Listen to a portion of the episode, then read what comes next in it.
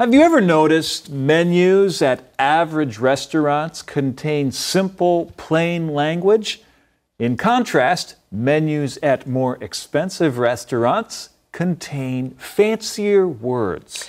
Yes, the kind of language used on menus conveys to consumers what kind of restaurant they're in.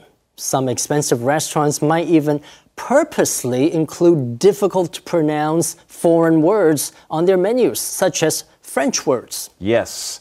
By doing this, the restaurant is indirectly telling customers if you're smart and sophisticated enough to read this menu, then you are high class. You belong here. If you're in an expensive American restaurant and you see queue de boeuf on the menu, you might think, hey, that sounds fancy. I don't mind paying a little extra for that. Yeah, but it's just an oxtail. Or how about Buddha jumps over the wall? The name of this delicious Chinese dish may sound exotic and poetic, but it's just a kind of pork rib soup.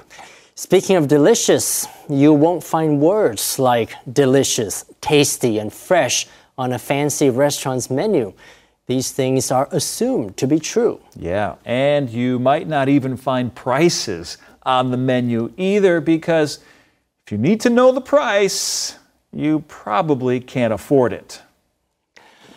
不知道你是否有注意到，越高级的餐厅，它的菜单就越难看得懂。其实这并不是偶然的，高级餐厅往往会采用法文来标示一道菜的名称， 它的用意是将客人看作是很高尚、受过高等教育、博学多闻的人士。而客人看到这些艰深的外文名称呢，也会认为这一定是一道很高级的菜。但是往往那只是一道很普通的菜。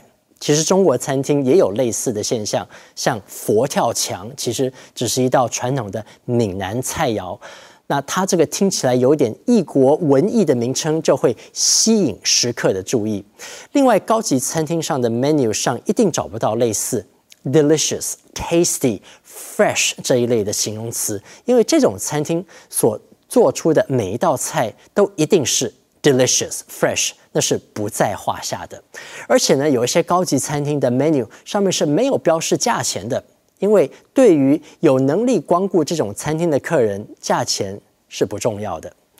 这就是今天的 Info Cloud，我们下次云端见。